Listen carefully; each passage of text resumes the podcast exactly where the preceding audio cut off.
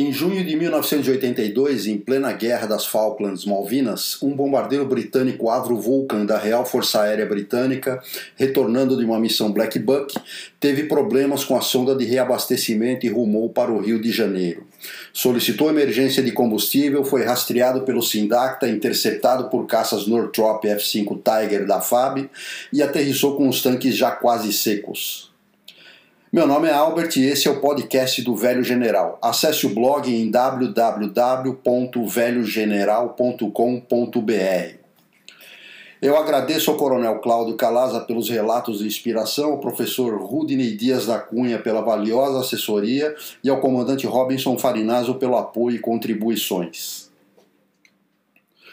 No dia 3 de junho de 1982, o Squadron Leader Neil McDougall comandava o Avro Vulcan XM-597 na missão Black Buck 6, uma das operações de bombardeio britânicas que visavam atacar o aeroporto de Stanley, nas Malvinas, a partir da ilha Ascensão, no meio do Atlântico, num percurso de mais de 12 mil quilômetros ida e volta. Essas missões exigiam um plano de reabastecimento em voo bastante complexo que totalizava 11 operações de REVO. Armado com quatro mísseis anti-radar Westinghouse e AGM-45 Shrike, o principal objetivo do Vulcan XM-597 era destruir o radar AN-TPS-43 instalado pelos argentinos e que era o seu principal sensor nas ilhas. Nesse dia, como passaram a fazer, os argentinos propositalmente mantiveram o radar desligado justamente para evitar esses ataques. Assim, McDougall e sua tripulação sobrevoaram a área por cerca de 40 minutos em várias passagens sem conseguir detectar e atacar o AN-TPS-43. No entanto, o Batalhão Antiaéreo 601 do Exército Argentino, procurando abater o Vulcan, ligou um radar Skyguard de controle de tiro. Os sensores do Vulcan detectaram essas emissões e lançaram dois strike, destruindo-o e matando três operadores de radar do 601. No retorno da missão, surgiu o primeiro problema do XM597. A sonda Revo quebrou e ele não pôde ser reabastecido.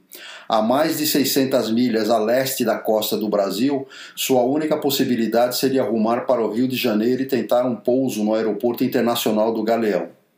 O Flying Officer Chris Lackman, copiloto e responsável por monitorar o consumo de combustível, fez os cálculos e informou solenemente que não apenas a ascensão estava fora do alcance, mas se continuassem voando a 20 mil pés, o combustível não seria suficiente nem mesmo para chegar ao Brasil. McDougall subiu então a 40 mil pés, onde a atmosfera mais rarefeita ajudaria o Vulcan a economizar combustível, e pediu ao Flight Lieutenant Brian Gardner, piloto reserva, para livrar-se dos documentos classificados, códigos informações sobre alvos, frequências VHF, UHF, TACAN, call signs, mapas, planos, etc. Gardner pegou uma lata de ração, esvaziou e colocou nela os documentos junto com alguns objetos pesados para garantir que afundaria. A parte complicada seria descartá-la. E disso adivinha o segundo problema do XM597. Só há uma forma de entrar e sair de um Vulcan, pela escotilha sob o nariz no piso da cabine.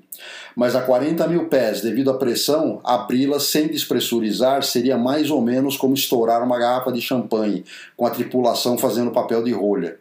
McDougall não podia descer, pois isso aumentaria o consumo de combustível e a essa altitude a temperatura externa girava em torno de 40 graus centígrados negativos. Considerando tudo, abrir escotilha a 40 mil pés não era lá muito recomendável. Ainda assim, ele deu ordens para a tripulação vestir as máscaras de oxigênio e despressurizou a cabine. Cuidadosamente, McDougall desacelerou o máximo que ousava. A grande altitude, a velocidade de stall do bombardeiro era maior do que em baixa, e foi necessária muita perícia com os manetes na desaceleração. Gardner posicionou a lata de ração na escotilha, vestiu o cinto e operou o mecanismo hidráulico de abertura. O ar frio rugiu para o interior da cabine do Vulcan. A 12 quilômetros da superfície do Atlântico, Gardner soltou a lata, a viu cair e ser arrebatada pela corrente de ar. puxou a alavanca para fechar a escotilha, mas, não tendo sido projetada para fechar em velocidade e grande altitude, ela se recusou a selar, impossibilitando a repressurização da cabine.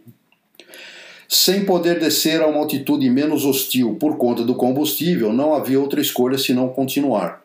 Por sorte, trajes grossos e roupas de baixo térmica seguravam o pior do frio intenso, mas a tripulação se sentia como se estivesse numa câmara frigorífica. Dois mísseis Shrike fornecidos pelos americanos ainda estavam nas asas do bombardeiro. A perspectiva de aterrissar um avião de guerra britânico armado em um movimentado aeroporto civil do Rio de Janeiro não era muito animadora. Portanto, os mísseis tinham que ser descartados, e isso significava dispará-los. McDougall inclinou um pouco o nariz da aeronave e os mísseis foram lançados. Um caiu no mar, mas o outro falhou e não disparou, ficando literalmente pendurado no pilone. Então, o terceiro problema do Vulcan XM597 assombrou McDougall e a tripulação. O míssil Shrike remanescente não funcionou, possivelmente por um problema de ignição. Assim, o bombardeiro aterrissaria num aeroporto civil com um míssil antirradar ativo pendurado na asa. Um míssil que eles tinham tentado disparar, portanto, não havia como saber o que aconteceria. Cabe aqui uma breve observação sobre o funcionamento do AGM-45 Shrike. Após o operador ativá-lo, ele deve ser apontado em direção do radar-alvo para que o sensor do míssil capture o sinal e trave o alvo. Nesse momento, o míssil emite um sinal de retorno informando o operador, que então efetivamente comanda o disparo.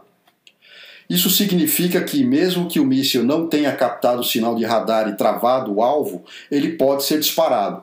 E esse foi o procedimento adotado para livrar-se do Shrike. No entanto, com a falha, não havia como saber qual seria o comportamento do míssil a partir de então. Seguiram rumo ao Rio de Janeiro. O AEO Air Electronics Officer Rod Trevascos mudou para a frequência internacional de socorro, contatou o controle de tráfego aéreo do Brasil e declarou emergência de combustível. Através da máscara de oxigênio, sua voz parecia do Pato Donald. Soube-se a isso o barulho forte do vento entrando na cabine pela escotilha aberta e a comunicação se tornou bastante complicada. Tentando disfarçar sua identidade, Trevascos descreveu a aeronave apenas como um jato quadrimotor militar e informou sua posição. Mayday, Mayday, Mayday. Este é um jato quadrimotor militar britânico aproximadamente 500 milhas a leste do Rio de Janeiro, no nível de voo 430, com uma emergência a bordo e muito pouco combustível. Solicitamos pouso imediato no aeroporto mais próximo. Aqui é o controle do Brasil. Informe seu indicativo, país de origem e destino. Este é o Ascot 597, um jato quadrimotor britânico com seis almas a bordo, com falta de combustível e sem pressão na cabine. Solicitamos assistência imediata e permissão para desviar para o aeródromo mais próximo. Ascot 597 negativo. Você não tem permissão para entrar no espaço aéreo do Brasil. Por favor, indique seu país de origem e destino final. Após alguns momentos, Trevascos mudou de frequência e insistiu. Mayday, Mayday, Mayday. Somos um, um, jato quadrimotor britânico a 480 milhas a leste do Rio de Janeiro, nível de voo 430 e estamos criticamente sem combustível e precisamos de assistência imediata. Negativo, negativo. Você deve retornar. Você não tem permissão para entrar no espaço aéreo do Brasil. Você deve se identificar. Informe seu aeródromo de partida e seu destino. Nesse ponto, um segundo controlador brasileiro, esse com sotaque americano, assumiu a comunicação, continuando com firmeza. Quadrimotor britânico, identifique-se e indique sua origem e destino. Então o Flight Lieutenant David Castle, navegador, disse a Trevascos: Pelo amor de Deus, Rod, já que ele insiste, diga que somos de Huddersfield. Eles não vão saber onde é. Controle do Brasil. Esse é o Ascot 597 no nível de voo 430 de Huddersfield, disse Trevascos ao persistente controlador. Ascot 597, Roger, aguarde. Para esclarecimento, Huddersfield é um pequeno, uma pequena cidade em West Yorkshire, no interior da Inglaterra, onde existe um pequeno campo de pouso. A aposta foi que no Brasil ninguém saberia onde fica Huddersfield. Ao mesmo tempo, sem que eles soubessem, quando o Vulcan se aproximou da costa, passou a ser monitorado pelo Sindacta, que acionou dois caças Northrop F-5 Tiger do esquadrão PIF-PAF sediado de Santa Cruz, pilotados pelos capitães aviadores Raul José Ferreira Dias e Marco Aurélio dos Santos Coelho eles foram orientados com o código Rojão de Fogo, o que significava que se tratava de uma operação real. Ao sobrevoarem a Baía de Guanabara, bem próximos ao centro do Rio de Janeiro, os F-5 romperam a barreira do som e o estrondo foi ouvido a quilômetros de distância. Muita gente preocupada ligou para os bombeiros, para a Defesa Civil, para a Light, que era concessionária de energia elétrica na época, para a prefeitura. Dado o susto e os prejuízos com a quebra de vidraças, conta-se que houve quem exigisse providências da aeronáutica quanto à indisciplina dos pilotos. Os caças encontraram o Vulcan e passaram a escoltá-lo. Inicialmente foi solicitado ao bombardeiro que desviasse para pousar na base aérea de Santa Cruz, mas com muito pouco combustível restante nos tanques, McDougall recusou. Quando cruzou a costa, o controlador de tráfego lhe deu autorização para a pista 1028, mas isso significava que o Vulcan teria que fazer um circuito sobre a cidade e ele não tinha combustível para tanto. O controlador então orientou para a pista 15/33, na época 32/14, mais curta, mas bem à sua frente. O Vulcan estava a quase 6 km de altura e a pista a cerca de 10 km à sua frente. McDougall desacelerou, abriu os freios aerodinâmicos e, a, e levou o bombardeiro a uma descida quase vertical.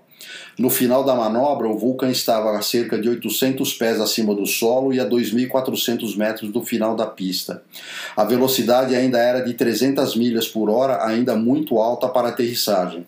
Por isso, McDougall levantou o nariz para que a enorme asa em delta do bombardeiro ajudasse a reduzi-la. Quando voltou a nivelar, estavam a 155 milhas por hora, 250 pés de altitude e a 1.200 metros do ponto de aterrissagem, parâmetros normais para o Vulcan.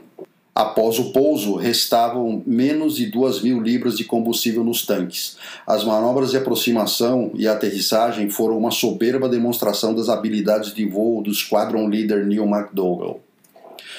Os F-5 mantiveram o Vulcan sob escolta até sua aterrissagem, após o que fizeram duas passagens sobre a pista para se assegurar do pouso e rumaram de volta à base aérea de Santa Cruz. Enquanto diplomatas brasileiros, britânicos e americanos, esses muito preocupados com o Shrike, negociavam uma resolução para o incidente, McDougall e a tripulação permaneceram internados na base aérea do Galeão por quase uma semana. Segundo alguns relatos, os britânicos não tiravam seus uniformes, não podiam, já que não dispunham de outras roupas. Dizem que após algum tempo sua presença era notada já a certa distância. Depois de alguns dias, os brasileiros lhes compraram algumas roupas. Refletindo o animado espírito brasileiro, a tripulação britânica foi presenteada com roupas multicoloridas, bem ao estilo do carnaval carioca. Conta-se que, quando surgiram no rancho da base vestindo as novas roupas, foram aplaudidos. Após a conclusão das negociações diplomáticas e o reparo da sonda do Vulcan, em 10 de junho, finalmente McDougall e sua tripulação partiram de volta à Ascensão, mas não sem antes fazer um tour num helicóptero da FAB sobre a cidade, o Pão de Açúcar e a costa carioca, além de uma noite na cidade com direito a cerveja, tudo patrocinado por seus colegas da Força Aérea Brasileira. Quanto ao míssil Shrike, os relatos dão conta de que teria ficado retido no Brasil. Há quem especule que ele acabaria servindo como base para o projeto do míssil brasileiro MR-1. No entanto, nada disso foi oficialmente confirmado ou desmentido por ninguém, nem no Brasil e nem na Grã-Bretanha. Quanto ao esquadrão líder McDougall, foi merecidamente condecorado com a Distinguished Flying Cross pela liderança e habilidade demonstradas ao trazer o Vulcan XM597 com segurança para o Rio de Janeiro. E, finalmente, não restaram dúvidas quanto a um ponto muito importante: o aeroporto do Galeão, no Rio de Janeiro, é muito longe de Huddersfield. Muito obrigado pela audiência. Esse foi um episódio do podcast do Velho General. Acesse nosso blog em www.velhogeneral.com.br.